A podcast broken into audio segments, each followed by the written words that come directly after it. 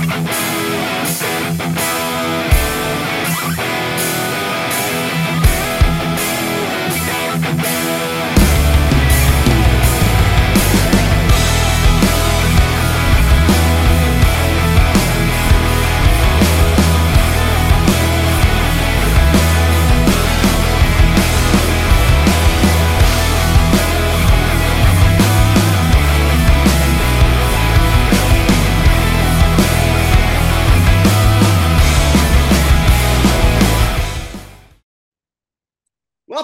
to another episode of Vinny Lospinuso makes the Hall of Fame case for dot dot dot.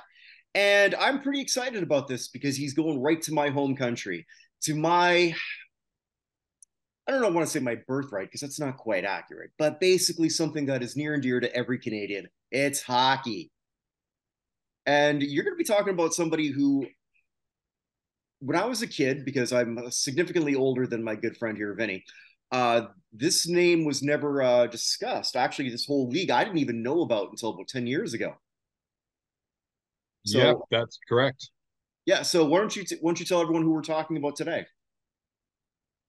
Well, I'm going to go with someone who, despite the fact he may not have an article on Wikipedia, it has not stopped me from doing a case of someone before, C. Wilfred Winkenbach.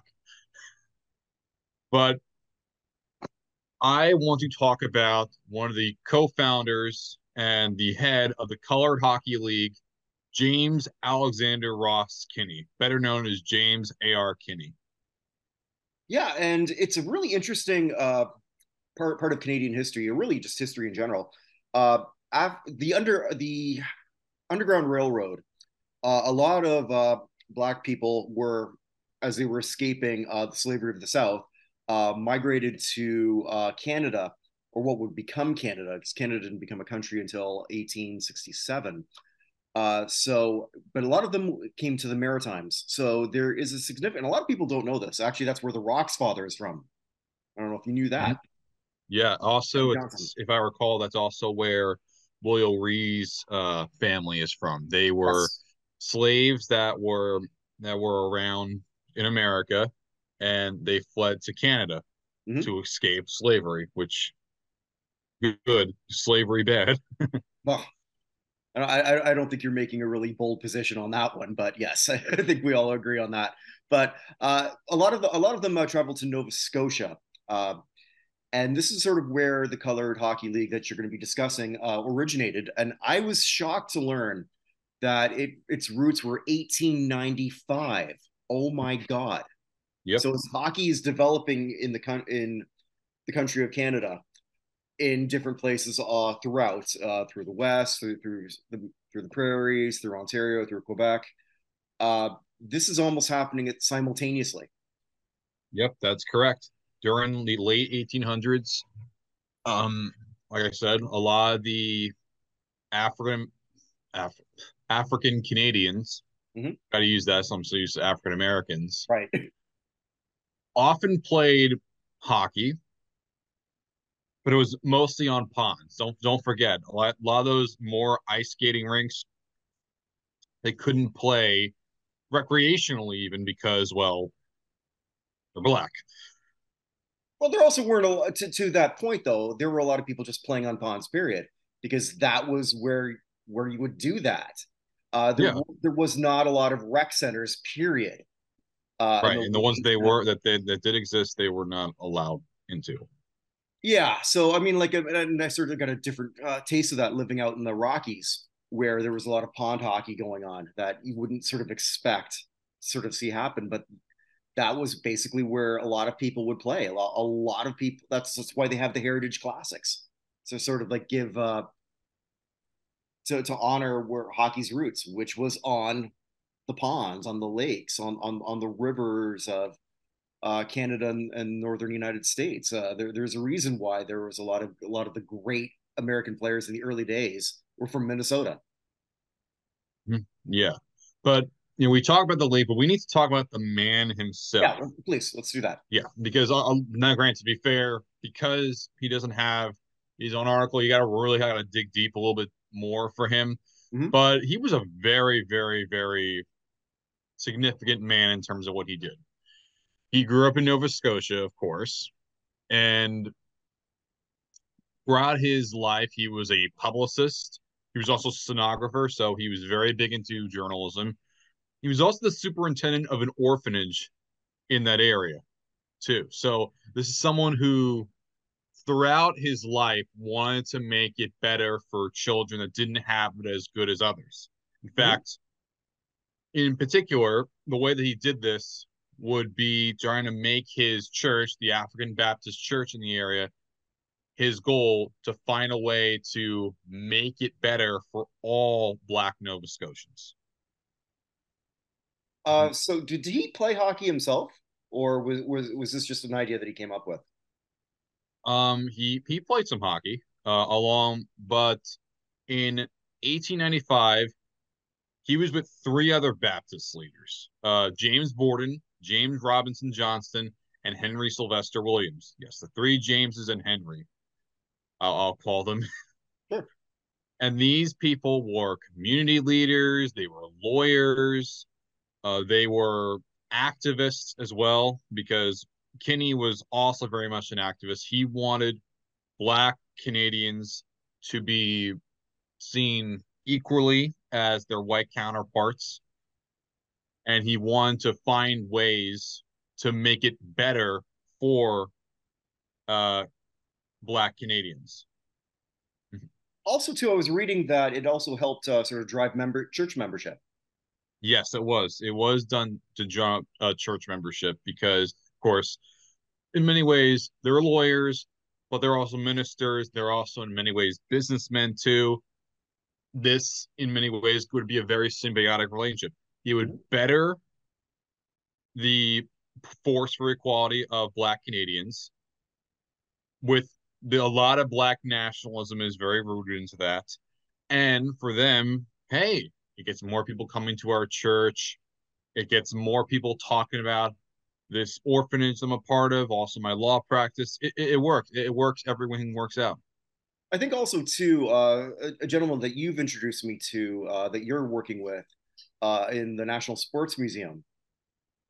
Mm-hmm. Uh, that sort of ties in with that. Uh, yes. And his vision, and I, I, I don't want to speak out of turn because it's uh, obviously his vision, and I'll, I'll, I'm going to have him on the show at some point point in yeah, time. But, great. Yeah, uh, is to basically talk about the how sports unifies and and just what, what it does to sort of grow people. And this is sort of a, a great uh, uh, thing for for this. Uh, I, I don't that may not fit because I think he's just doing that. Is he doing that for the United States or just all it's it's the U.S., but the, he's gonna have a few things sprinkle from you know Canada and other countries because even though it's American centric, it's America is also a melting pot of other countries too. So you right. got to also in, include a little bit of that within it because sometimes it's a much of the people's identities in the same way that people view themselves with their identity in the same way that they do for like you know, um, with with skin color or sexuality or even other aspects. The country that you're also from, I should know because there's too many people waving American flags all around this country.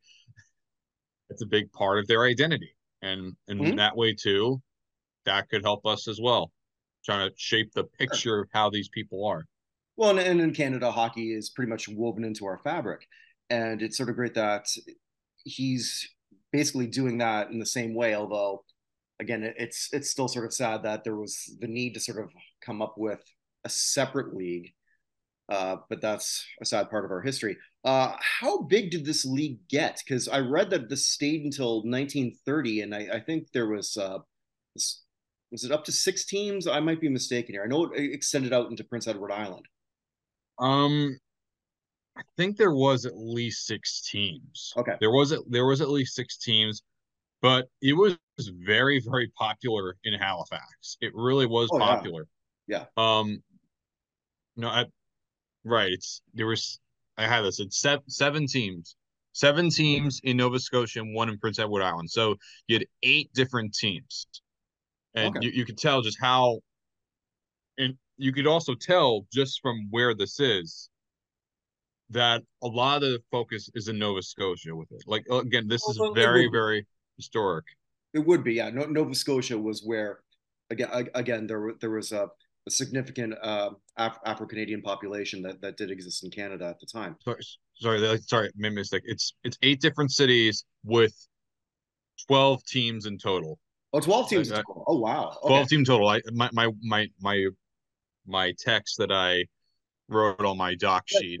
Well, I, know, no, no, good. Uh, what I found fascinating, and I, I, guess Kinney didn't may not have had a whole lot to do with it, but it happened under his watch, so it still counts.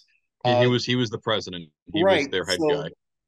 When I, when I was doing my research, and I was amazed to find that the first recorded, or at least what we believe to be the first recorded slap shot, originated mm-hmm. in this league.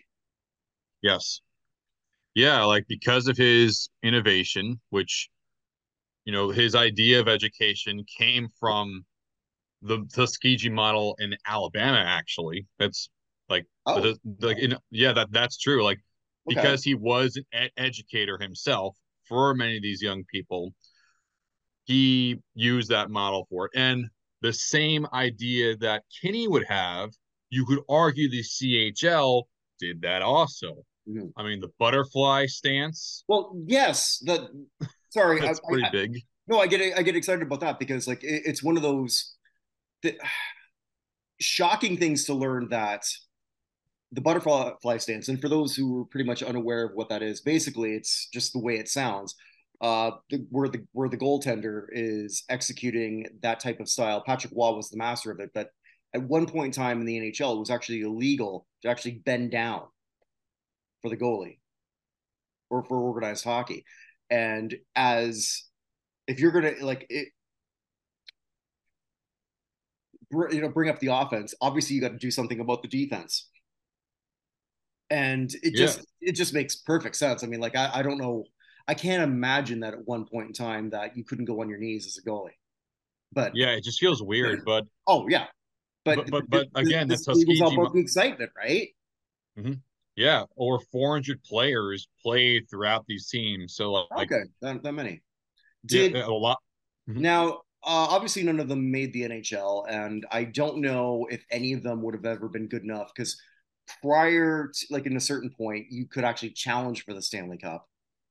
Uh, they wouldn't have because it was more no, specific. Of course, but but I, I what we don't know is the quality of the players. Having said that, uh, the idea, uh, and I think it's something that a lot of historians and sports historians should know this league did exist. Uh,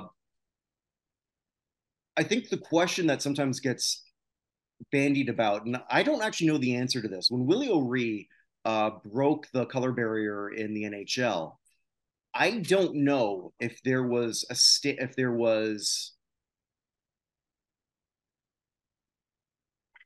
how do I want to say this? You could say, "Don't worry, I won't. I won't judge you." Well, no, no, I'm, tr- I'm, tr- I'm trying to word this properly. If there was sort of like a bear, like like a barring at that point, or whether there just wasn't anyone necessarily good enough, because bluntly, there wasn't that many black hockey players at the time. Uh, Whereas I, we know in baseball and football and in basketball there was.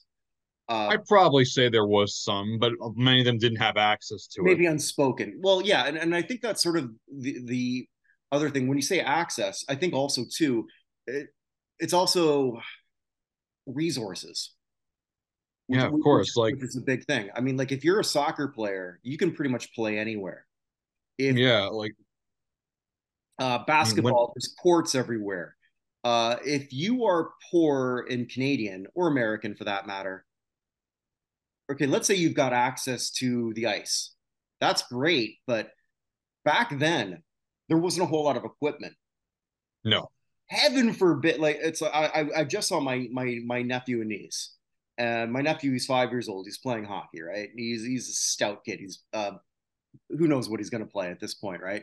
But oh, uh, nice. I didn't know he had. Ne- I didn't know he had nieces and nephews. Uh yeah. Well, I guess it never came up. Yeah. Uh, on on on my wife's. Uh, yeah, I, I, know the Hans doesn't have any kids. That's yeah, Hans doesn't have any kids. Yeah, but my, my uh, well, I've got like a well, two nieces, one nephew, but two in Canada. So he's just started playing hockey. He's like five years old, and there he's gonna Like um, his dad, my brother-in-law, they're obviously they're going to encourage them in that. But I mean, like if you were, if you're going into hockey pretty much after the 60s when equipment just exploded, right? So mm-hmm. now you're just spending not, it's not just the time, it's the money on the equipment. And that sort of priced a lot of lower income Canadians uh, out. So, like, that's sort of why you didn't see as many First Nations great hockey players as maybe you, you could have had they had the resources or black Canadians. Uh, I, I, mean, like right now, I, I, don't know if this is right or not. I looked this up last year, and I think I, I counted like three South Asian Canadian hockey players in the NHL.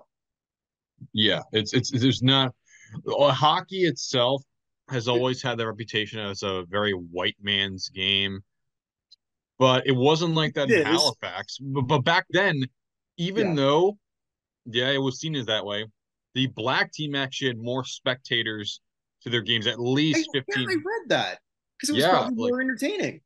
Yeah, they found it more entertaining. It's because, I mean, granted, there is a cynical part of me that might make it feel like, oh, they went because it's interesting to see it but they were actually really really exciting to watch. Like it's now here, here's the question that, that i want to go here with with that. Uh, we've seen willie o'ree inducted as a builder and Herb uh, Carnegie just made it uh, yes uh, thank you. Uh, so is it this much of a stretch for kinney to come in next? I would say uh, no. no it's not a stretch. Um i mean the the issue is like for kinney at least with Willie O'Ree and Herb Carnegie, they were a lot. They have been, especially in the case of Willie, as he's still alive. Yeah, Willie's still alive. In yeah. the relatively modern era, he's they've been alive in the 2010s. Kinney died decades and decades ago, and again, there's not as much information on people like him. And unfortunately, similar to these other sports, they they don't have many people that are willing to go back in time and really dig through everything to find some candidates, Ooh. which is why I come in. But right. Kinney Kinney is so deserving. Like again, were, he were you able to find if there there's any uh, any lineage that he still has? I couldn't really look at that. Okay. Um, but Kinney was, even though he was one of the founders, he was for all intents and purposes the head of that entire league. Like that was his league that he ran. Yeah, that, that's that's his baby. that, yeah. that, that that that that that's that that's what he did. I mean, he absolutely uh, like he the CHL for its impact on hockey, especially with historians and hockey historians and other people mention that like it, if it's as important as they say, they need to have someone from there. And if they're going to do anyone, it has to be James A.R. Kinney. I mean, I would be fine with anyone else, but Kenny by far is the strongest case. Was there any like set star there that m- maybe would take his place? Um, to be honest, I haven't really looked as much okay. into that because most okay, of my no, attention has you know Kinney and most of the stuff I've read has said Kenny, Kenny, Kenny, Kenny, Kenny. Gotcha, gotcha. So, is is Kinney in any Hall of Fame now? Not that I I don't know. No, so I don't think like, he's in any. He's on Canada's Hall of Fame. I'm not even sure if he's in the Nova Scotia Hall of Fame. If there is, I don't know if there is one. All right. Well, that's going to be our that. mission. We're going to look at that after. Definitely. Yeah. So, uh, so we'll we'll look at that. Uh, okay, this has been great. Uh, there's a lot of other shows here that we do here in the Bucknerverse. The weekly show that I do with Evan Nolan, where we look at Hall of Fame related news. Uh, we've been doing a lot more live shows. That's going to be happening a lot more. Uh, last one we did was where we we uh, made our Pro Football Hall of Fame semifinalists. And uh, Vinny, I'm going to tell you right now, we're we're deciding. Actually, we decided this last night, and you're going to obviously be a part of that. On the 29th, we're going to be doing our finalists. Yay! Also. So Vinny's going to be a part of that. So if you like what Vinny does, I like what Vinny does. That's why he's he's a regular on uh, here in the Bucknerverse, and he's been doing a lot of work behind the scenes that has made uh, Not Hall of Fame a lot better. And I just want to thank you publicly for that. No, no problem. I'm gonna get you up some more uh more interviews down the pipeline. Yeah, I've, yeah there, there's a there's a few. That, that one that one is just uh that that one is uh locked up. Uh, so that's happening tomorrow. I just spoke with him. No, he, he's great. He, he, he's he's great. So I'm looking forward to that. So I'll be speaking with a gentleman from Baseball Reference. So I'm very excited about that. Uh, so there's also going to be a lot more shows coming through the pike. Uh, we recorded a lot over the summer and early fall that I just have to go through them. They're a lot harder to go through because I have to rewatch football games. yeah, it, it, it, it's sometimes now if you put me for an old football game from like the really early days, I'm very in, in tune. Wow. But but if you have games that are a little bit older, okay, it's one thing. But you know, some games I literally can't watch for. Psychological oh. reasons. oh, okay. Well, uh, well, no, I get that. I mean, like, a, uh, I, I refuse to watch uh, a certain Saints game where a penalty did not go their way against Minnesota. Yeah, same way that I refuse to watch a certain Falcons game that more most people usually associate them with. Yes, I, I know which one you're talking about. So, with that, wherever you are, wherever you may be, stay safe, everyone.